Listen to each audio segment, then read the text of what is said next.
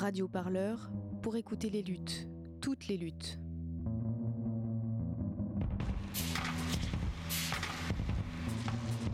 Retrouvez-nous sur radioparleur.net. Conférence d'Alberto Brunetti et Serge Quadrupani aux éditions Libertalia à Montreuil. L'auteur est enfin arrivé, bon, nous sommes ravis de l'accueillir pour ce tout petit mais très très très beau texte, très poignant texte euh, qui s'intitule Amianto, sous-titré Une histoire ouvrière, c'est une traduction littérale de, l'italien. Histoire ouvrière puisque c'est l'histoire de hum, du père d'Alberto, euh, Renato, qui est né en 1945, décédé en 2004, euh, à 59 ans. Ça raconte la vie de son père, ses engagements à la CGIL, son travail de soudeur, d'ouvrier de la métallurgie, ses choix, ses convictions, ses amis, sa passion pour la musique. Et puis ça raconte aussi l'histoire d'Alberto, euh, quand tu étais footballeur, euh, l'histoire d'Alberto euh, quand il était étudiant, puisque son père l'a poussé à, faire des études pour ne pas rejoindre la classe ouvrière. Ça raconte aussi l'histoire politique de l'Italie des années 60, 70, 80, 90, puisque son père, ouvrier, salarié, bénéficiant d'un salaire confortable, se retrouve auto-entrepreneur, artisan. Et cela raconte surtout euh, comment l'amiante euh, a détruit son père prématurément et comment au bout de, de quelques dizaines d'années de travail, enfin à 45 ans, il était déjà très très très très abîmé. Donc on suit l'histoire de son père et en filigrane son histoire à lui, l'histoire de deux générations et c'est magnifiquement écrit, magnifiquement traduit. C'est un très court texte et on aimerait que ce livre ait un vrai succès. Voilà. Bon, alors je vais euh, faire. Moi, je suis euh, Serge Cadrupani, euh, le traducteur d'Alberto, et Alberto Brunetti, ici présent, est l'auteur du livre. Et donc, je vais faire Monsieur Loyal, c'est-à-dire que je vais poser une, une ou deux questions à Alberto, et comme je sais qu'il sait parler euh, bien de son livre, euh, euh, je n'aurai plus qu'à traduire ce qu'il dit au fur et à mesure. Mais je crois que tu comprends à peu près ce que je dis là. Donc, euh, dans, dans- une chose frappe quand on lit ton livre, c'est le, le choix de- d'une forme d'écriture très particulière qui a été euh, qualifiée de diverses façons. Euh, mais c'est une, c'est une, euh, une narration non-fiction, c'est ça? Et, et, et en même temps, c'est parce que c'est un, un, un livre dans lequel on a beaucoup d'informations, et d'ailleurs, c'est aussi pour ça que ce livre a eu du succès, euh, aussi pour... euh, Il y a beaucoup de gens qui mènent euh, une lutte particulière euh, contre l'amiante, contre les, pollutions industrielles, qui euh, euh, se sont reconnus dans ce livre et qui peuvent l'utiliser, qui peuvent utiliser des rencontres comme celle-là euh, pour euh, en parler. Et d'ailleurs, il y a au moins deux personnes ici, à ma connaissance, qui pourront dire un mot après. euh. Donc il y a un côté documentaire euh, extrêmement euh, fort, euh, important et sérieux. Mais ce n'est pas un document, c'est un, un- un livre écrit à la première personne, mais ce n'est pas non plus un de ces livres euh, faits pour faire pleurer. Ce n'est pas un de, un- un de ces récits euh, euh, mélodramatiques euh, comme il y en a tant dans, dans, dans- dans les librairies. C'est un, c'est un livre qui utilise les armes de la littérature. Euh, c'est un livre qui a de, euh, de très beaux passages sur le plan littéraire et qui euh, n'a pas peur de recourir aussi à l'imaginaire, en particulier dans la fin. On pourra en revenir sur cette fin extraordinaire où tu fais intervenir Steve McQueen.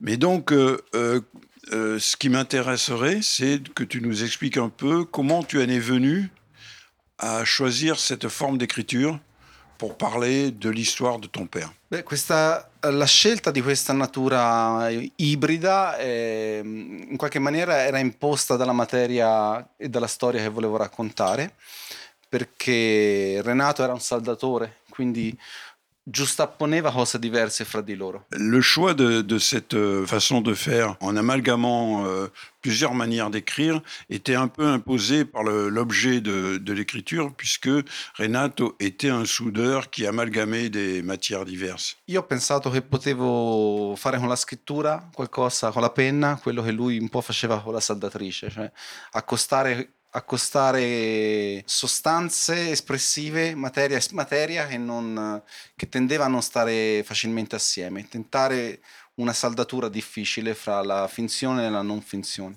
J'ai pensé que euh, je, je pouvais faire euh, ce qu'il a fait sur le plan de euh, ce qu'il faisait dans son travail, euh, souder des substances narratives di- euh, différentes, euh, fiction et, et non fiction.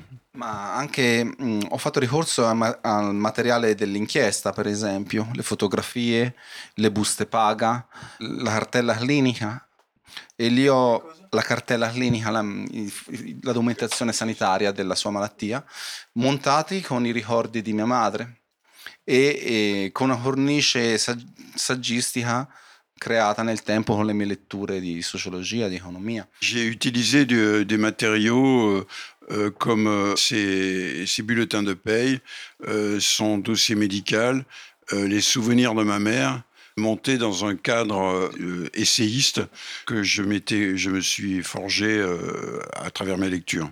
Poi ho proiettato dentro al testo anche me stesso come osservatore rispetto alla storia. Et puis je me suis projeté dans le texte euh, comme euh, observateur de l'histoire.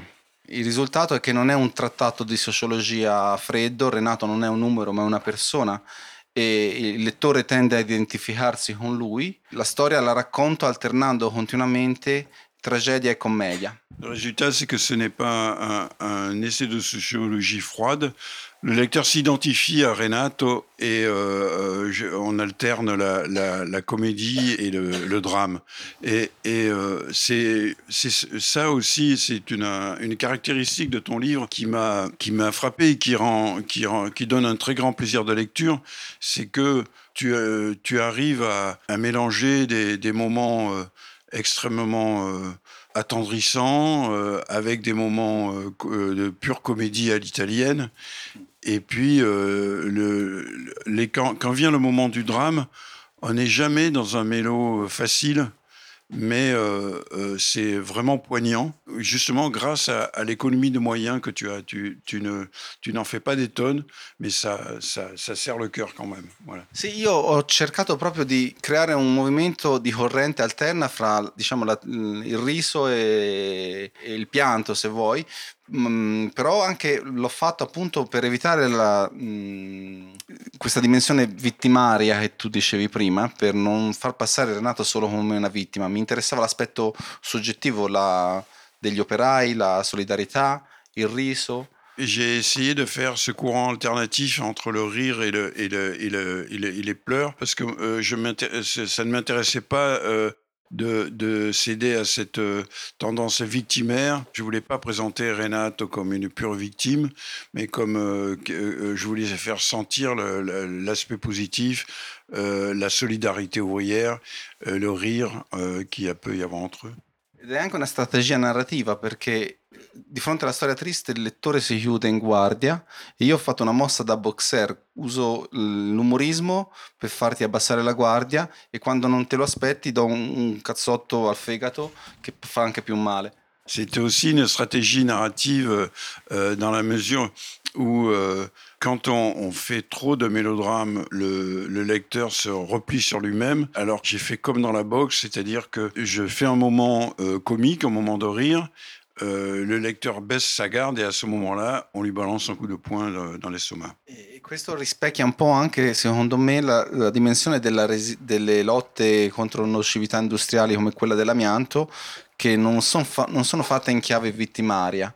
La, mm, la- la città di Casale Monferrato, che è una città che è una specie di Chernobyl italiana dell'amianto, eh, gli abitanti di quella città dicono che, non sono, che, non- che- che Casale Monferrato non è la città dell'amianto, ma è la città che lotta contro l'amianto. Ce- ce- Ceci euh, respecte le- la, la- la forme qu'a pris la lutte contre l'amiante, euh, qui n'est pas une forme victimaire. Euh, euh, Casale Monferrato, qui est la, la- la ville de- sinistrée de, de- par l'amiante, qui est le, le Tchernobyl de l'amiante, les habitants disent que leur ville n'est pas la capitale la- de l'amiante, mais la capitale de la lutte contre l'amiante. Per questo quindi ho scelto l'umorismo perché l'umorismo è, è lotta, è resistenza. C'est pour ça que j'ai choisi l'humour, parce que l'humour, c'est la lutte, c'est la, la résistance. Et donc, euh, euh, il y a un autre aspect euh, dans, dans- dans ton livre que je trouve vraiment très intéressant pour qui s'intéresse euh, à l'histoire euh, contemporaine de l'Italie. Euh, c'est le, le passage de, de deux figures de, de l'ouvrier. Le passage de, l'ouvrier d'usine euh, fier de son, de son travail euh, de l'ouvrier classique, fier de son travail, à une autre forme d'ouvrier que tu es, euh, qui est un ouvrier précaire qui a un regard très critique sur l'idéologie du travail qu'avait son père. Et ça s'inscrit dans une période justement de lutte où euh, ces luttes ont ensuite été cassées avec euh, la collaboration euh, du Parti communiste et de la CGL, des, syndicats qui l'étaient liés, par le, biais de ce qu'on appelle en France la restructuration. C'est-à-dire qu'on est passé des grandes usines, des grandes unités, à la sous-traitance, euh, l'éparpillement, et puis la multiplication des statuts, etc. Et donc, ce récit, on voit euh, ce père que fier de son, de son travail, et lui, il est comment, euh, tu- tubiste, hein, euh, tubista. salvatore tubiste, c'est-à-dire qu'il il est soudeur, euh, soudeur tubiste, je crois qu'on dit tubiste en français, et il va construire des usines un peu, un peu partout.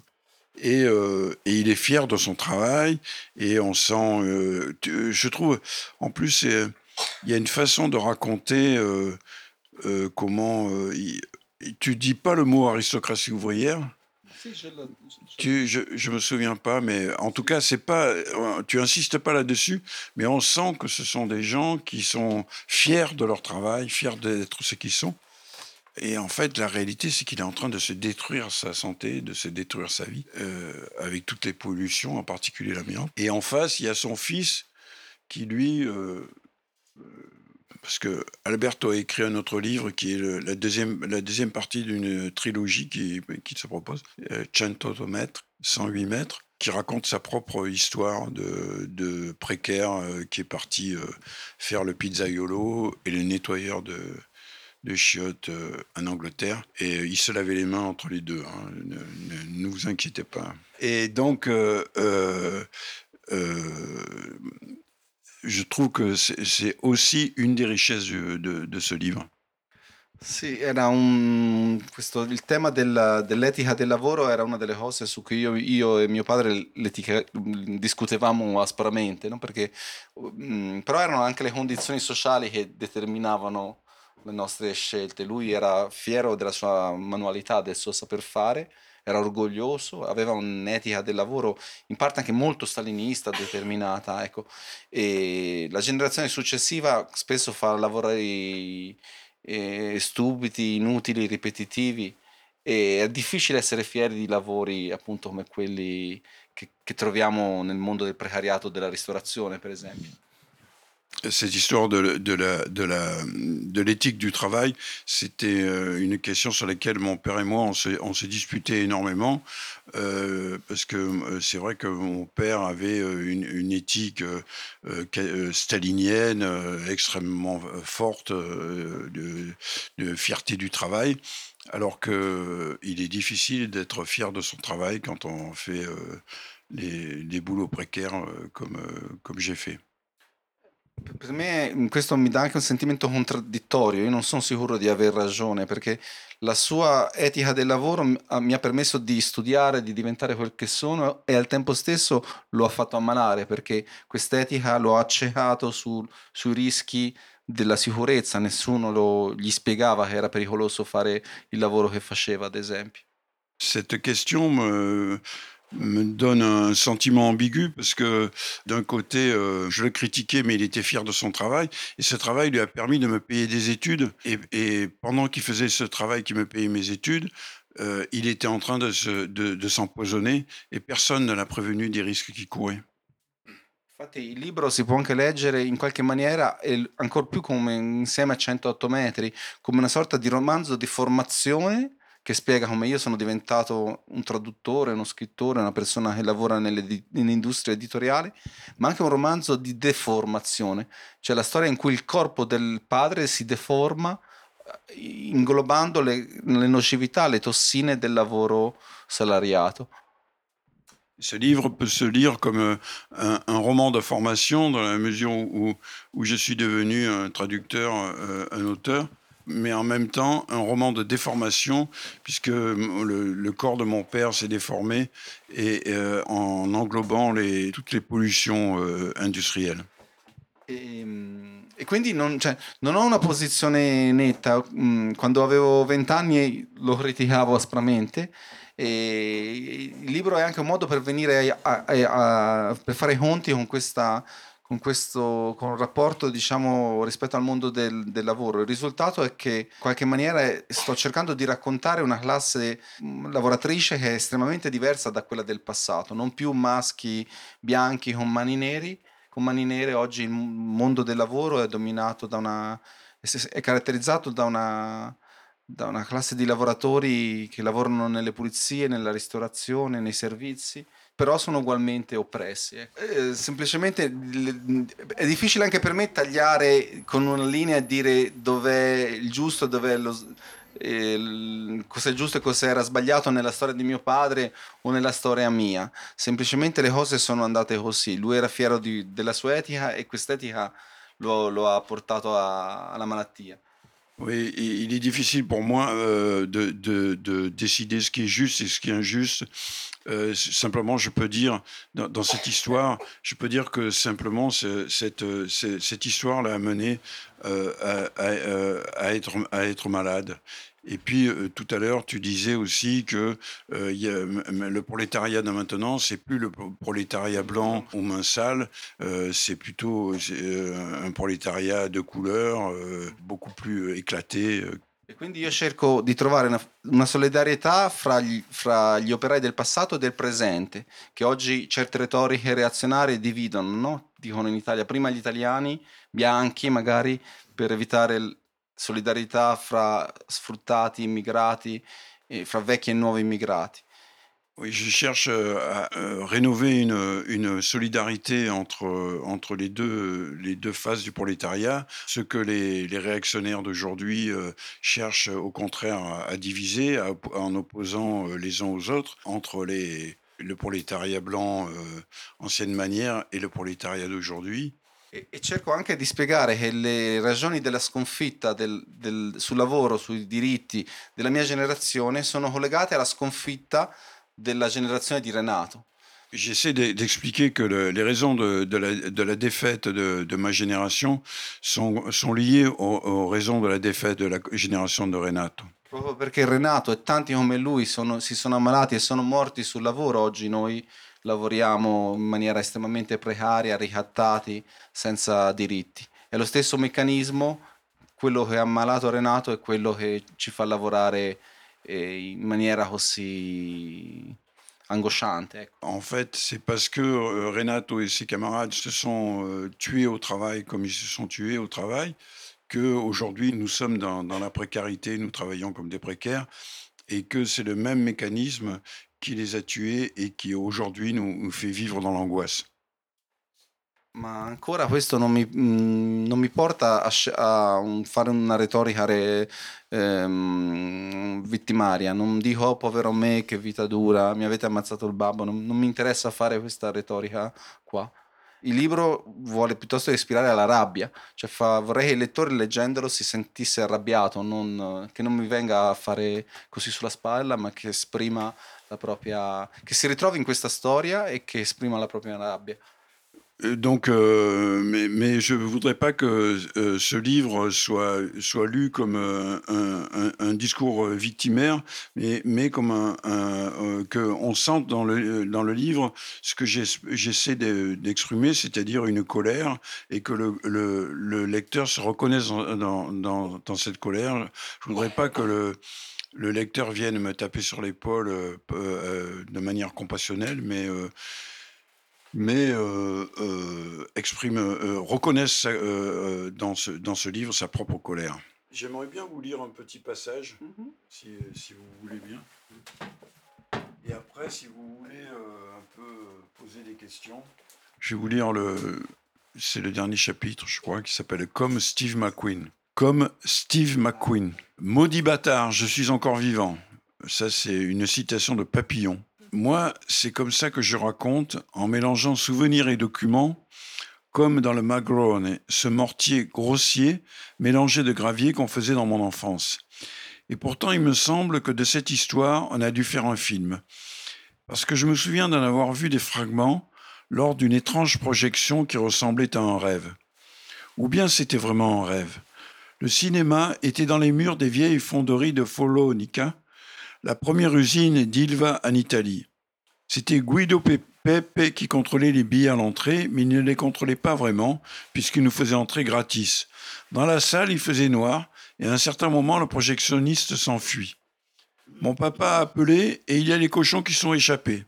C'est comme ça qu'il abandonna le projecteur à la dérive pour courir au potager. Il fallait seulement espérer que le film continue sans se bloquer.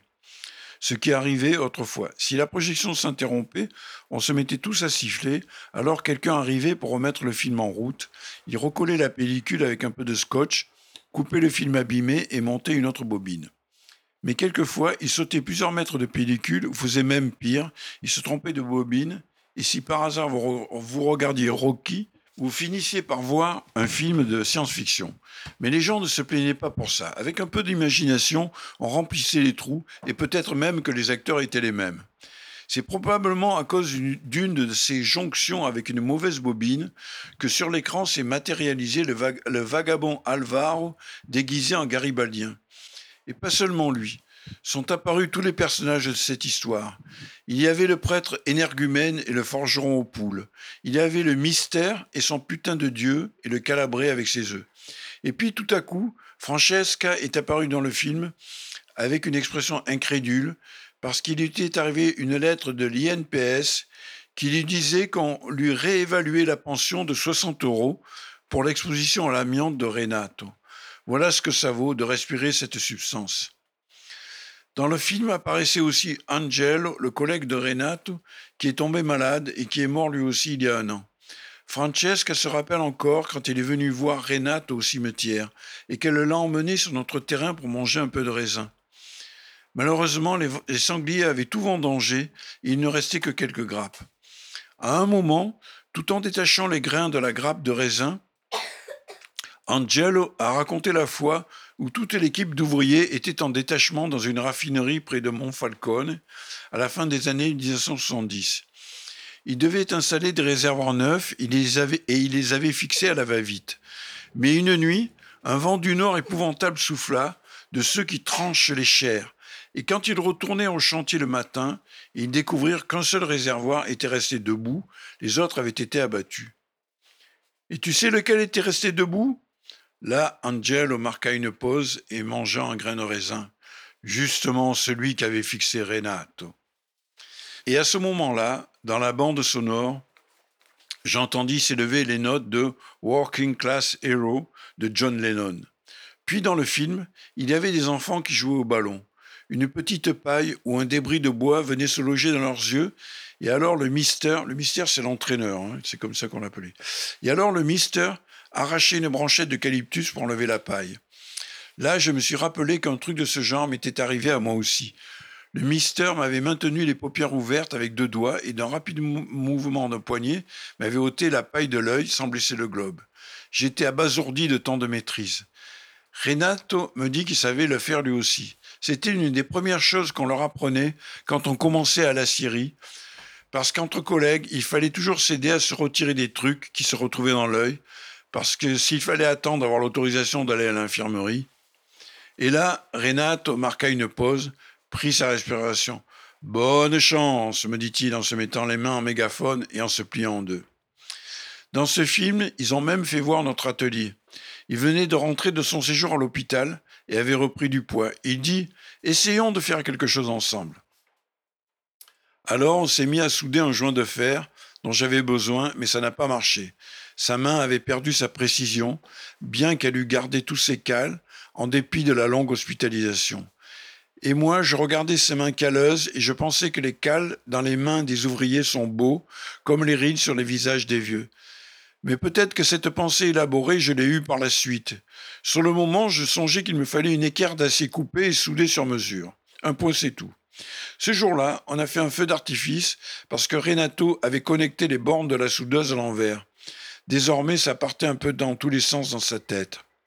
Le neurologue me dit qu'il avait une bombe sous le crâne, et quand je lui demandais qui l'avait mise, il me regarda de travers.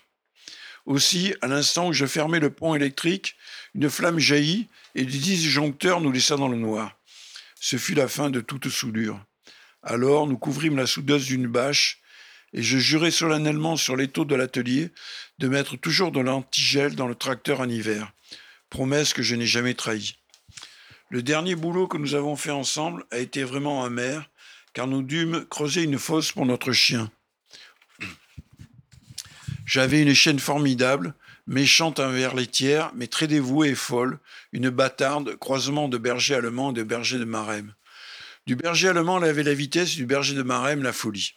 Elle s'appelait Zolla, motte de terre, parce qu'elle avait la couleur fauve de la terre brisée par les griffes de la herse et aplanie par les disques. Zolla aux yeux noisettes, dont les empreintes, enfoncées par des kilos d'arrogance canine, annonçaient des ennuis à n'en plus finir aux bergers errants et aux chasseurs à l'affût. Zola tomba malade et elle n'arrivait plus à se coucher parce qu'elle aussi devait avoir une tumeur à l'estomac. Le vétérinaire m'attendait pour l'opérer. Je lui avais expliqué que j'étais disposé à, dépenser plus que pour une cartouche. Je le dis à contre-coeur, mais quelquefois on paie les soins aux chiens malades d'une balle par chez moi. J'allais sur le terrain avec Renato pour la prendre, mais nous arrivâmes trop tard. Nous la trouvâmes renversée dans l'herbe, morte. Il ne nous restait plus qu'à l'enterrer, et je commençai à creuser une fosse au pied d'un vieil amandier. Le sol était compact et je dû transpirer beaucoup parce que le corps d'un chien de berger qui pèse plus de 30 kilos exige de l'espace et de la profondeur. Renato ne pouvait pas creuser, son équilibre était précaire. Il regardait et fumait. Je creusais un trou vaste et profond, et puis je dus demander à Renato de m'aider. Il ne marchait vraiment pas bien, il chancelait même sur le carrelage lisse de la maison. Alors imaginez-le sur le sol d'un champ plein d'irrégularités. Pourtant, il ne ménagea pas le peu de force qui lui restait, et ensemble, chacun soulevant notre zole à part deux pattes, nous la chargeâmes sur la brouette et la fîmes glisser doucement sur le lit d'argile sous l'amandier, la couvrant de pelletés de terre. On se serait bien passé de ce travail parce qu'il était vraiment rude et qu'il nous plongea dans le silence. C'était un mauvais présage et ça confirmait que même devant la mort, à nous, et surtout à Renato, fatigué et physiquement atteint, il nous fallait encore retrousser les manches et suer et haleter et peiner et rentrer à la maison sale comme des échelles de poulailler jusqu'à la fin des fins. Voilà. Bon, moi, ça m'a un peu euh, euh, tiré des larmes. euh, ce qui est euh, très beau dans ce, euh, aussi dans, dans, dans, ce roman, c'est le portrait que tu traces de toute une, euh, toute une région euh, qui est à la fois euh, agricole et industrielle, euh, qui est la Toscane. on a de la Toscane, on a des images de cartes postales, mais très belles d'ailleurs. C'est très beau la Toscane, mais il y a aussi une Toscane industrielle. Et ce qui est et avec une population euh, d'ouvriers, qui, mais qui n'ont pas perdu leur lien avec la, la terre, puisque toi, de, encore aujourd'hui, tu travailles sur les terres, de, sur les terres que tu as laissé ta famille. È una Toscana che non trova spazio ne, nell'immaginario turistico e che è quasi destinata alla ruggine, destinata a scomparire ed è destinata al malcontento, eh, che non, nessuno la racconta più ed io ho cercato di raccontarla perché anche dietro, al, dietro alla dolce vita degli anni 60 c'era una vita agra eh, e, e ora che invece regna la dismissione industriale, la vita in questa Toscana industriale è veramente, veramente amara e difficile. C'est une Toscane hors des espaces euh, touristiques euh, qui, est de, qui, est destinée à, à, la rouille, à rouiller Et euh, la vie dans cette Toscane-là, euh, euh, euh, déjà au- au- dans les années... euh, dans les années 60, au moment de la Dolce Vita, était dure, mais aujourd'hui, elle est euh, maintenant qu'il y a la désindustrialisation, elle est, elle est encore plus difficile. Ci sono delle trasformazioni molto, molto evidenti, c'è una forte gentrificazione di città come Siena e Firenze e poi ci sono zone mm, come la parte nord della Maremma che mm, o, o si convertono a un- un'agricoltura e a una storytelling del cibo molto artificioso oppure sono costrette a espellere una generazione che è la mia di, di persone che partono verso l'Europa del Nord. ecco. C'est une zone où on est en train de construire une espèce de, je dis, c'est pas le mot que tu as employé, mais je pense que c'est ça, une espèce de Disneyland de, la bonne nourriture, euh, quelque chose de très artificiel. Euh, c'est la Toscane de la, bonne nourriture et des beaux paysages. Mais cette to- Toscane-là, elle est construite au prix de- d'expulser euh, toute une population co- comme la, tienne, qui est obligée de partir vers l'Europe du Nord. Volevo dire che mh, nel mio cammino di, mh, di- anche ne- nella storia di mio padre eh, c'è un posto particolare che è Casale Monferrato, che è un, un luogo in cui lui ha lavorato e, mh, e che è appunto la, la città segnata dall'amianto e che ha eh, lottato contro l'amianto e che ha costruito in Italia un'associazione di, di lavoratori esposti all'amianto che si chiama AFEVA in ogni paese, in, altri paesi europei come la Francia o la Spagna o l'Inghilterra segnati dall'amianto ci sono associazioni simili, in Francia c'è un'associazione che si chiama Andeva che raccoglie appunto i lavoratori francesi esposti all'amianto e volevo invitare appunto una persona di Andeva a parlare. Donc, euh, dans l'histoire de, mon père, il y a cette ville, euh, euh, Casale Monferrato. Ca- euh, Casale et Montferrat, qui est la capitale de la lutte contre l'amiante, où a été créée une association euh, de, de gens euh, malades de l'amiante et de, de la famille, des familles, et qui a entraîné la- toute la constitution d'un réseau d'autres associations. Et il y a aussi des associations qui ont été créées un peu dans le monde entier. Il y en a une en France qui s'appelle euh, Andeva. Andeva. Et donc, euh, il y a une représentante de l'Andeva ici, c'est ça? Simplement, c'est ce que je voulais dire de ce qu'a raconté Alberto sur euh, le fait que effectivement, bah, déjà les livres comme tu écris, c'est très important pour le mouvement social des victimes de l'amiante de s'appuyer sur ces histoires-là. Et euh, ce que tu disais sur la rage, effectivement, que ce que tu voulais que porte ce, livre, c'est pas le côté victimaire, c'est comment ça peut donner la rage quand les gens sont touchés. Et ça fait vraiment écho à la bataille qui est menée en France, mais aussi ailleurs, en Italie, en Espagne, en Belgique, en Angleterre et ailleurs, pour que euh, la bataille des victimes de l'amiante, c'est pas seulement l'indemnisation. Et si on a réussi à avancer sur cette question-là, heureusement, même s'il y a beaucoup d'insuffisances, euh, le- ce que demandent les victimes de l'amiante et leurs familles, c'est qu'on ait un vrai procès. Et je crois que c'est cette rage-là dont tu parles qui porte cette volonté-là pour que euh, l'indemnisation, ça suffit pas. Il y a un vrai déni de justice aujourd'hui, en France en particulier, sur ça. Et, euh, et l'indemnisation suffit pas. On a l'impression que les juges aujourd'hui nous disent bah, qu'est-ce que vous voulez de plus? Vous êtes indemnisé. Euh, bah, ce qu'elles veulent, c'est qu'elles ont suffisamment la rage par rapport à ce que tu racontes pour qu'il y ait une mise en cause des responsabilités, pour que derrière, ça ne se reproduise pas. Et on, on po- enfin, ce qui est important, c'est que l'Italie a obtenu des choses et on essaye effectivement d'avancer ensemble euh, pour qu'il y ait ce procès pénal. C'est une grosse actualité. Il y en a d'autres, mais je vais pas. C'est pas l'objet de la discussion aujourd'hui.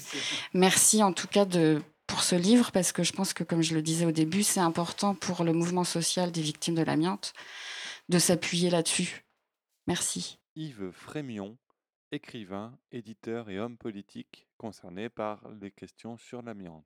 Oui, euh, nous avons créé il y a euh, pas mal d'années euh, un réseau européen anti-amiante qui est devenu maintenant le réseau mondial anti-amiante, qui s'appelle Bastamianto, avec les gens de Casale et Monferrato, avec Fulvio Aurora et tous ses, tous ses amis de la Fève, c'est ça, ça s'appelle, je crois, avec des amis allemands, belges, etc.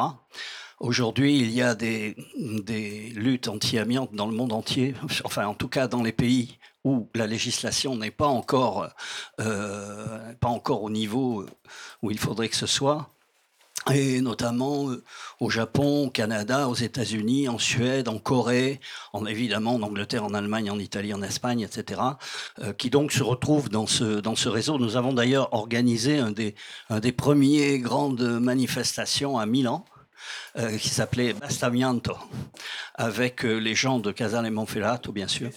Et, euh, et, nous avons fait tout, tout, un travail autour de ça. On avait créé la, ce réseau à Strasbourg, parce que j'ai, dans mon passé, j'ai un passé politique, j'étais parlementaire européen écologiste, hein, je précise, pour qu'il n'y ait pas de. Et euh, oui. Et en tout cas, euh, en tout cas, c'est nous qui l'avons fait. Hein, voilà. Et, euh, et ce, ce, réseau existe toujours. il y a une section en France. Évidemment, on était en contact avec les, les gens de l'Andeva et de tous les gens qui se battaient sur des lieux précis, dans des grandes usines, dans tout le réseau Eternit et tout ça. Et nous, on s'est plutôt concentré sur la législation. Donc on a pu faire bouger la, législation, par exemple au Brésil, où on a une section très importante autour de Fernand Adjanazi. Ça a pris 25 ans, mais maintenant c'est interdit. Voilà. Euh, c'est compliqué dans les pays fédéraux. Il faut le faire interdire dans tous les États. Alors, enfin, toutes les régions, on dirait en France. Euh, S'il y en a une qui, le fait, euh, l'autre va pas forcément le faire. Donc il faut se taper tout, euh, ce travail. Mais ce travail existe. Bon, moi j'ai pris un peu de, recul par rapport à ça parce qu'on peut pas tout faire à la fois. Mais je connais bien euh, les gens qui, ont, monté ça autour évidemment des travaux pionniers du professeur Pézra en France, qui malheureusement n'est plus, avec nous, et de sa disciple Anité Beaumoni qui continue à faire euh, ce travail et qui préside aujourd'hui la, section française. Voilà.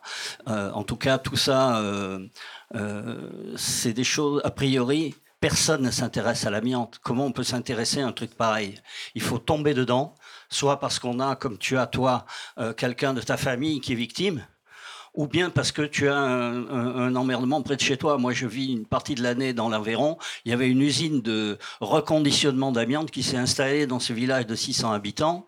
Et euh, ben, voilà, on s'est... L'Aveyron, oui, en France, oui. Ah, et, du coup, ben, on s'est intéressé à ça, le petit groupe qu'on était. Puis de fil en aiguille, quand on a mis le doigt dans cette monstruosité qu'est l'affaire de l'amiante, euh, ben voilà, on, a du mal après à, prendre du recul. Euh, du moment qu'il y a des gens qui se battent, c'est bien. Et aujourd'hui, le grand combat en France, c'est le combat des victimes, effectivement, comme l'a dit euh, l'ami à gauche là. Et, c'est vrai que le travail des, des associations, soit des associations locales, soit des regroupements comme peut l'être l'Andeva en France ou comme peut l'être Banasbestos à un niveau un peu plus étendu, euh, je crois que c'est euh, ça touche pas seulement aux questions de santé, aux questions de danger. Vous savez, moi j'ai fait des, des, dizaines et des dizaines de débats sur l'amiante. On pouvait baratiner tout ce qu'on voulait, mais quand il y avait une victime de l'amiante qui arrivait avec son petit déambulateur et son appareil pour respirer, je peux vous dire, on pouvait fermer notre gueule, tout le monde avait compris. Voilà. Ce qu'on voit aussi qui est intéressant dans le livre, c'est il y a toute la partie où euh, tu essayes de, enfin, tu essayes, vous commencez avec ta mère à vouloir euh, réclamer euh, des informations d'abord, et ensuite constituer un dossier, et comment vous vous heurtez sans arrêt au déni puisque et en fait ça ouvre sur une question beaucoup, beaucoup plus général, c'est qu'on voit comment, euh, on, voit là, euh, à, votre échelle, comment fonctionne euh, un mécanisme qui a été répété sur euh, dans, plein d'autres domaines, sur plein d'autres questions, que ce soit sur le plomb, que ce soit sur, euh, sur le nucléaire, que ce soit euh, aujourd'hui sur les, sur les perturbateurs endocriniens ou sur le ou sur comment s'appelle le, truc qu'on met, enfin on en parle beaucoup maintenant, enfin les, poisons qu'on met dans, dans, la terre, le glyphosate, voilà c'est le mot que je cherchais. Euh, comment euh, euh, les, les, entreprises, d'abord, il y a toujours des obstacles. Il n'y a jamais de, de, refus brutal. euh, y a, enfin, il y a rarement de refus brutal immédiat. Il y a toujours, bon, d'accord, on va voir, on va discuter, on va. Et puis, alors, il y a tout un, processus administratif extrêmement long. Et puis, entre-temps, il y a des expertises, les contre-expertises. Et ça, c'est toujours. Et, et c'est pareil au niveau mondial. C'est-à-dire que euh, à chaque fois qu'il y a des études qui montrent la nocivité d'une substance, euh, quelques temps après, que quelques mois ou quelques, euh, quelques mois après ou quelques semaines après, il y a des contre-études, de, de, comme par hasard, de scientifiques dont on découvre toujours au bout d'un moment qu'ils ont des liens euh, financiers euh, avec les avec les, entreprises qui disent oh c'est plus compliqué que ça les les les, les, résultats demandent à être réinterprétés il faut en discuter. Puis nous euh, on a fait d'autres d'autres essais qui ont prouvé qui ont qui pas obtenu les mêmes résultats etc et donc au bout d'un moment c'est tellement embrouillé qu'on sait plus quoi penser euh, pour beaucoup de gens, les choses sont beaucoup sont, sont plus difficiles euh, à accepter. Et ça met des années, des années, des années. euh, bon, et c'est vrai que c'est frappant que, par exemple, l'amiante, maintenant, il est plutôt parti vers le sud, quoi. Et c'était pareil pour le plomb, l'histoire du plomb, qui a été. il y a un très, bon bouquin qui s'appelle L'histoire du plomb, je crois, qui montre ça. C'est que ça a été envoyé après. peu à peu, le plomb a été interdit en Occident, mais l'essence au plomb est interdite en Occident, mais elle, est encore, il y en a encore en Afrique, donc c'est quand même d'un cynisme terrible, quoi.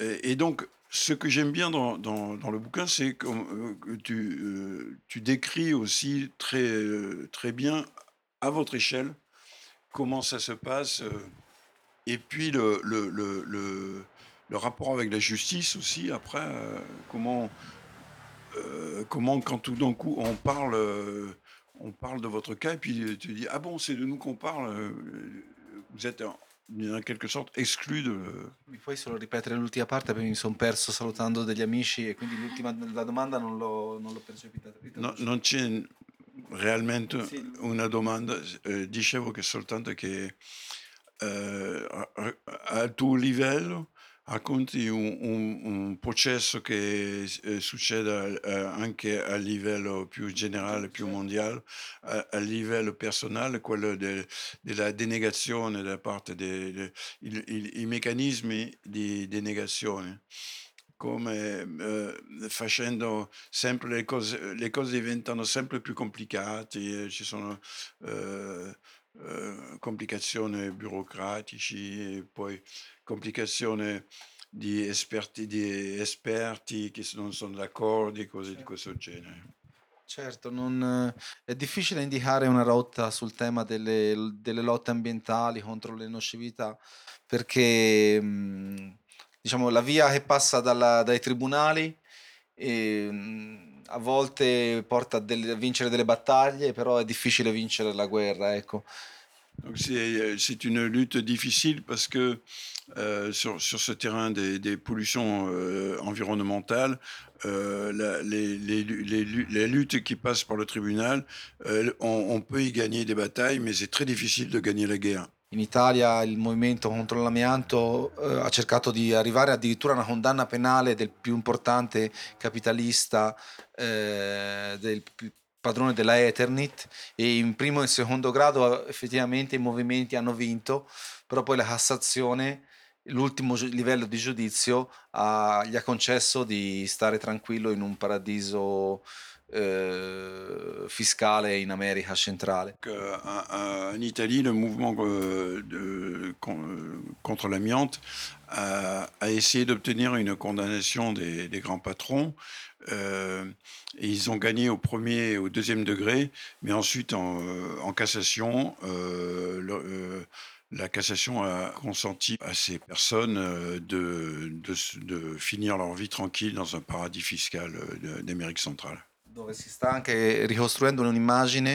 E- e- da ecologista facendo greenwashing e ottenendo premi internazionali per la sua attività ecologica come mettere piante nel- in certi parchi dell'America del Sud. Ils se refont une image écologique euh, pour laquelle ils ont même reçu des, des récompenses euh, en faisant des, des- des investissements dans des établissements écologiques en Amérique centrale.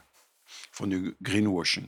Questo nel macro, nel micro, nella storia personale, la richiesta di giustizia di mia madre è, ri- è risultata una sorta di humor nero perché hanno riconosciuto il diritto a mio padre ad andare in pensione, al, eh, al prepensionamento, ad andare in pensione in forma anticipata, riconoscendo 15 anni di esposizione eh, all'amianto. Lui aveva chiesto il prepensionamento da vivo perché stava invecchiando molto male, aveva diritto ad andare in, lavoro, in pensione prima, gli hanno, dato, gli hanno riconosciuto il diritto eh, al prepensionamento da morto. Quindi una volta morto gli hanno detto però dovevi andare in pensione prima. È humor nero veramente. Donc, euh, en, ce qui, en ce qui nous concerne, euh, ça a pris une forme d'humour noir, puisque euh, l'entreprise a reconnu à mon père euh, le droit de partir euh, en retraite anticipée euh, après sa mort. Et que euh, euh, donc, euh, et on lui a dit, tu peux partir euh, à la retraite, mais il était mort. Questo è stato, diciamo, è stato un tema affrontato anche nel movimento in Italia perché in tanti si sono chiesti eh, valeva la pena fare questa strada, eh, lottare in questa maniera eh, dopo l'ultima sconfitta, diciamo. E io la mia risposta è che sì, valeva la pena perché più che il risultato, quello che è stato importante è stata la forma della lotta, ossia ci sono vedove di operai che a 80 anni invece di stare in casa a guardare la televisione, passano- hanno passato anni della loro vecchiaia con, i- con generazioni di attivisti di 20 anni a fare assemblee insieme. À ce sujet, on s'est beaucoup posé la question euh, devant, ces, formes de défaites, ces sortes de défaites. On s'est, s'est dans le mouvement, euh, dans les mouvements de lutte euh, environnementale, on s'est demandé est-ce que ça vaut la peine de mener ce genre de bataille. Et ma réponse a toujours été oui, ça vaut la peine. Ne, pas tellement pour le résultat que pour les formes de la lutte, parce que ça a permis, par exemple, à des vieux ouvriers de 80 ans qui étaient malades de ne pas finir leur vie euh, assis devant la télévision, mais de se retrouver dans des assemblées avec des jeunes. Anziani con problemi ai polmoni che andavano in bicicletta a distribuire volantini per, eh, per la- fino, a- ma- fino agli ultimi giorni praticamente, con una qualità della vita che probabilmente una persona chiusa in casa sicuramente non ha. Des vieux euh, qui avaient des problèmes aux poumons euh, tournaient euh, à vélo euh, à distribuer des tracts quasiment jusqu'à leur dernier jour avec une qualité de vie qu'ils n'auraient pas eu en restant à la maison. Infatti noi diciamo che la lotta rende, cioè ti, ti fa stare bene, ti fa, cioè l'unico modo di resistere all'amianto è, è- è lottare contro l'amianto, ecco, non arrendersi e questo libro eh, è proprio il frutto un- della mia lotta personale contro, contro la malattia di mio padre, le associazioni come Andeva, Feva e tutta quella mh, complicità che si è creata, quella convivialità, perché sono lotte che si realizzano nella convivialità, nel prendere i pullman e andare, andare insieme a- in tribunale. Euh, ce livre est le résultat de ma, de ma lutte personnelle euh, contre l'amiante et, euh, euh, et, euh, en- et, en- et de, la lutte que nous avons développée euh, en, en étant tous ensemble, en, luttant ensemble contre l'amiante. Je suis désolé, là, je fais un résumé un peu, un, un- un peu serré parce qu'il a parlé un peu et j'oublie des détails. L'ultima cosa che volevo dire è che la, la conviv- diciamo, la lotta contro l'amianto non è una lotta appunto sotto il segno del- della tristezza, ma è una lotta sotto il segno della, della vita, del- dell'orgoglio, del- della convivialità. Mangiamo tantissimo assieme, facciamo le assemblee, facciamo i pullman per andare in tribunale e sembrano pullman di ragazzini che vanno a scuola in gita e non di anziani che vanno a chiedere giustizia per i propri, per i propri, per i propri cari. E questo è secondo me una delle dimensioni per cui dico sì, valeva la pena lottare perché lottare significa vivere, continuare a vivere.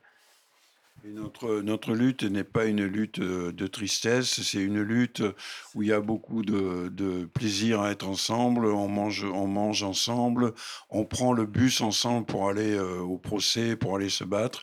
Et ces bus qui partent ensemble, on dirait des, des bus d'écoliers de, de, euh, qui partent pour s'amuser. C'est pour ça que ça, vaut la peine de se battre. C'est une, une lutte de, qui est aussi une lutte du plaisir d'être ensemble. Oui, j'aurais aimé savoir, parce que donc votre père euh, appartenant à l'aristocratie ouvrière, donc par définition donc une, ayant une certaine compétence et une reconnaissance, comment on vit le fait qu'on se rend compte que finalement, malgré cette euh, reconnaissance, on a été floué, c'est-à-dire qu'on a été trompé, comme si cette reconnaissance finalement était un leurre, puisque finalement cette reconnaissance était fondée sur, sur quelque chose qui n'était que du sable, puisque finalement euh, on acceptait cette reconnaissance et on faisait confiance finalement pour le reste. Le reste, à savoir euh, les conditions de travail, la façon dont les choses se passaient. Donc je veux savoir comment votre père a vécu justement cette euh, trahison.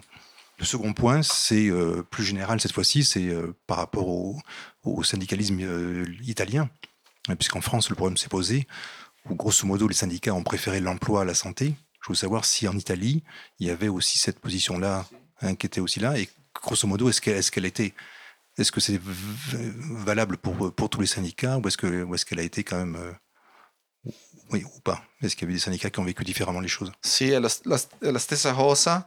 E noi, noi, diciamo in Italia che mh, praticamente negli anni 60, negli anni del boom, eh, la scelta si data è stata quella della monetarizzazione del danno.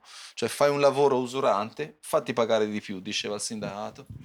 La, les, années 60, c'est les années du boom économique, ont été les années de la monétarisation euh, des dégâts à, la santé. C'est-à-dire, euh, euh, si tu fais un, métier qui te, qui te détruit la santé, il faut que tu te fasses payer plus. Voilà, c'était ça le discours du syndicat.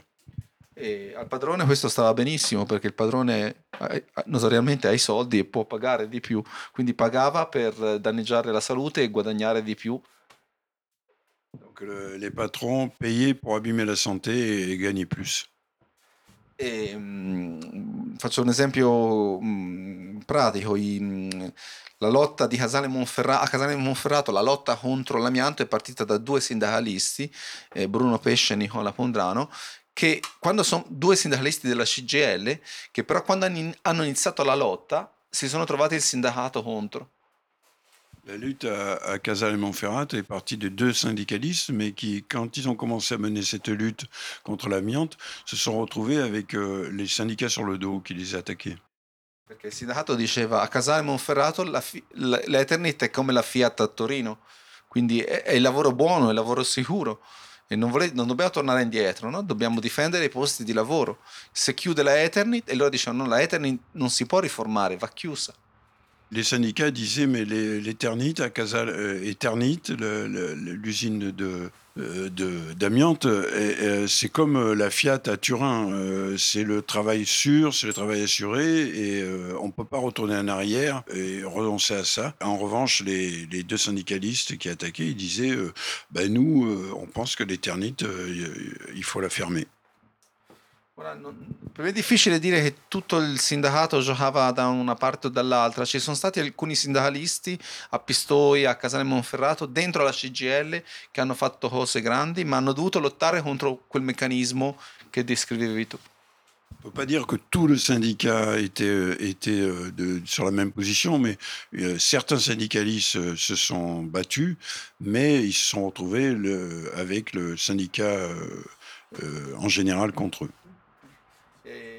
Alt- tanti altri sindacati, dice, quando c'era la, la, la crescita, dicevano dobbiamo, dovete farvi pagare e quando c'è la crisi dicevano non possiamo, c'è la crisi, non possiamo mettere in discussione il lavoro e non hanno mai messo in discussione i padroni. Donc euh, le résultat, c'était que quand il y avait euh, euh, quand il y avait le boom économique, les syndicats disaient euh, faites-vous payer, euh, puisque si c'est plus dangereux, faites-vous payer.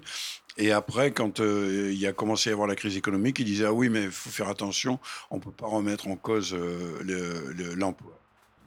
Le, il risultato è che gli operai si sono trovati in una specie di cul-de-sac a scegliere fra il pane e, diciamo, e l'ambiente, no? fra il lavoro e l'ambiente, in maniera contraddittoria. E quando arrivi è un po' come quando giochi a scacchi e sei ormai in una situazione di... sei sotto scacco, il padrone decide cosa fare tu non... Il, scegli il pane ma il pane è avvelenato. E, e se vai al lavoro ti ammale, se non vai al lavoro ti ammale uguale, come succede a Taranto, dove si ammalano i figli degli operai in, in età scolare. Et donc, euh, en fait, euh, les, ouvriers se sont retrouvés dans une, dans une impasse entre le, à choisir entre le pain et l'environnement. et puis, euh, si on choisissait le pain, de toute façon, le pain était empoisonné. Et euh, et tu travaillais, tu te, tu te, tu t'empoisonnais, tu travaillais pas, tu t'empoisonnais quand même, comme il est arrivé à, Tarente, à Tarente où euh, les enfants des ouvriers se sont, sont, sont tombés malades euh, du, à, à, cause de l'usine. Mio padre eh, ha avuto una doppia reazione. Da, da un lato, prima che si ammalasse, aveva capito le cose andavano male e stava implodendo dentro una forma di depressione e con la malattia poi gli è esplosa una rabbia una rabbia, mm, come posso dire, anche umoristica. È finita la depressione con la malattia, è iniziata questa rabbia umoristica che però la dirigeva contro i medici che si prendevano un po' cura di lui, ma perché i medici non capivano la ragione sociale del, della malattia. Mon père, dans un premier temps, il a réagi euh, par la dépression avant de vraiment que la maladie soit déclarée.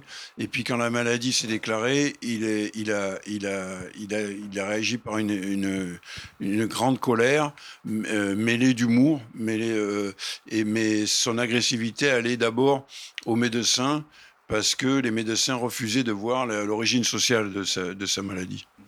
Il medico diceva io mi occupo del polmone, non guardo non dico perché sia malato, mi occupo solo del polmone, che tipo di cancro è, poi da, da, da dove viene non mi interessa. Le médecin disait, moi je m'occupe des poumons, je dis quel type de, de cancer c'est, mais après d'où ça vient, c'est pas mon, c'est pas mon problème. Il sindacalista diceva, io mi occupo del lavoro, non mi interessa il polmone. Et le syndicaliste disait, moi je m'occupe du travail, je m'intéresse pas aux poumons. Eh sì, lui si sentiva tradito alla fine dai sindacati e, e, si era arrabbiato con i medici perché erano i primi con un uniforme addosso che aveva tra le mani quando era malato. Donc lui, euh, il, il, était en colère contre les syndicats et aussi contre les médecins parce que c'était les plus, les plus proches qui avaient un uniforme euh, de, contre qui il pouvait se prendre.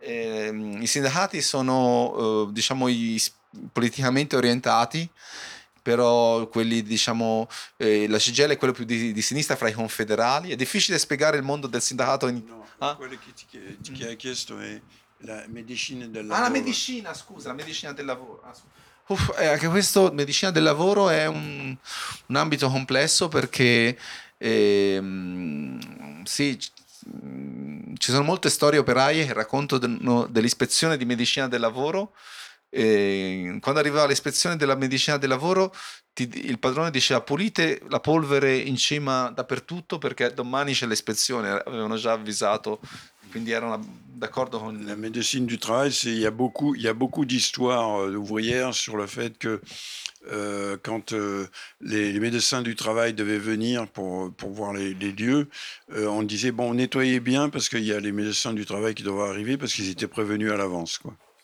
Però è anche vero che negli anni 70 c'è stata una corrente di medici ispirati da un forte spirito di, di ribellione sociale, di, eh, che hanno, avevano delle organizzazioni che facevano, eh, che denunciavano eh, per esempio la, la pericolosità dell'amianto.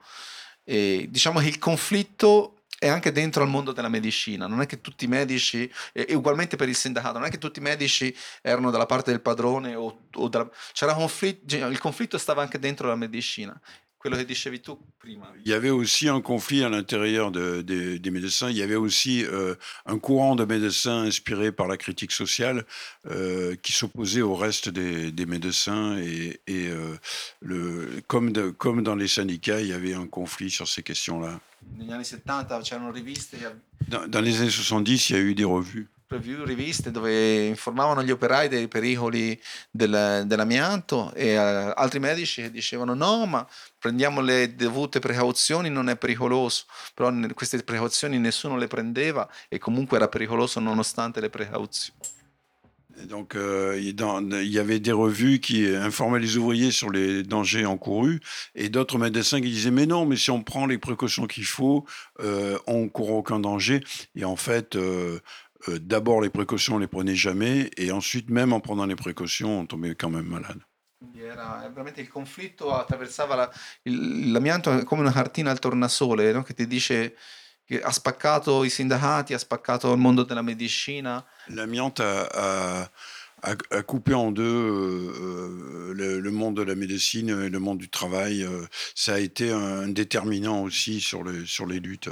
Gli epidemiologi erano più dalla parte degli operai tra i medici e i, mm, i medici che si occupano dei cancri, dei, come, si, come si chiamano, I, mm, i pneu- gli oncologi invece avevano un approccio tecnico e non, non- non mettevano in discussione quanto di ideologico ci fosse sul piano del tecnico. Et donc euh, les, les, les épidémiologistes étaient plutôt du côté des ouvriers, alors que les cancérologues étaient plutôt du, du côté, euh, euh, du patronat, parce que ils remettaient, en tout cas, ils remettaient pas en question l'idéologie qu'il y avait derrière le fait que bah, les gens tombaient malades et puis voilà quoi. La, ragione è stata abbastanza concreta perché eh, siccome eh, vol- volevamo riconoscere l'esposizione professionale di Renato per negare proprio mm, per contraddire quel dottore che aveva detto mm, boh saranno state le sigarette eh? a me mi era preso proprio una rabbia e ho detto no dobbiamo riconoscere le ragioni sociali della malattia quindi facciamo, eh, facciamo questa causa civile per l'esposizione professionale con- in nel Tribunale del Lavoro. È stato un processo lungo e nel corso del processo ho aiutato mia madre a ricostruire il curriculum. per- dovevamo ricostruire il curriculum. Mentre lei mi raccontava la storia di Renato, mi rendevo conto che questa storia no- a- andava oltre il, il processo, era, una- era bella da raccontare, era una storia narrativa. Que, dans, dans un premier temps, quand, le, médecin a dit oh bah ça devait être les cigarettes, j'ai senti une colère terrible qui montait en moi et j'ai dit il faut vraiment qu'on fasse reconnaître euh, la responsabilité de l'entreprise. Et avec ma mère, on a commencé à, rassembler tous les papiers euh, qu'il fallait et, je me faisais raconter par ma mère l'histoire de, mon père et, et là je me suis rendu compte que c'était une histoire qui valait la peine d'être racontée. Merci beaucoup, évidemment. Très beau livre. Euh, on comprend mieux pourquoi il l'a fait quand on le lit vraiment. Livre court. Merci. Radio Parleur pour écouter les luttes, toutes les luttes.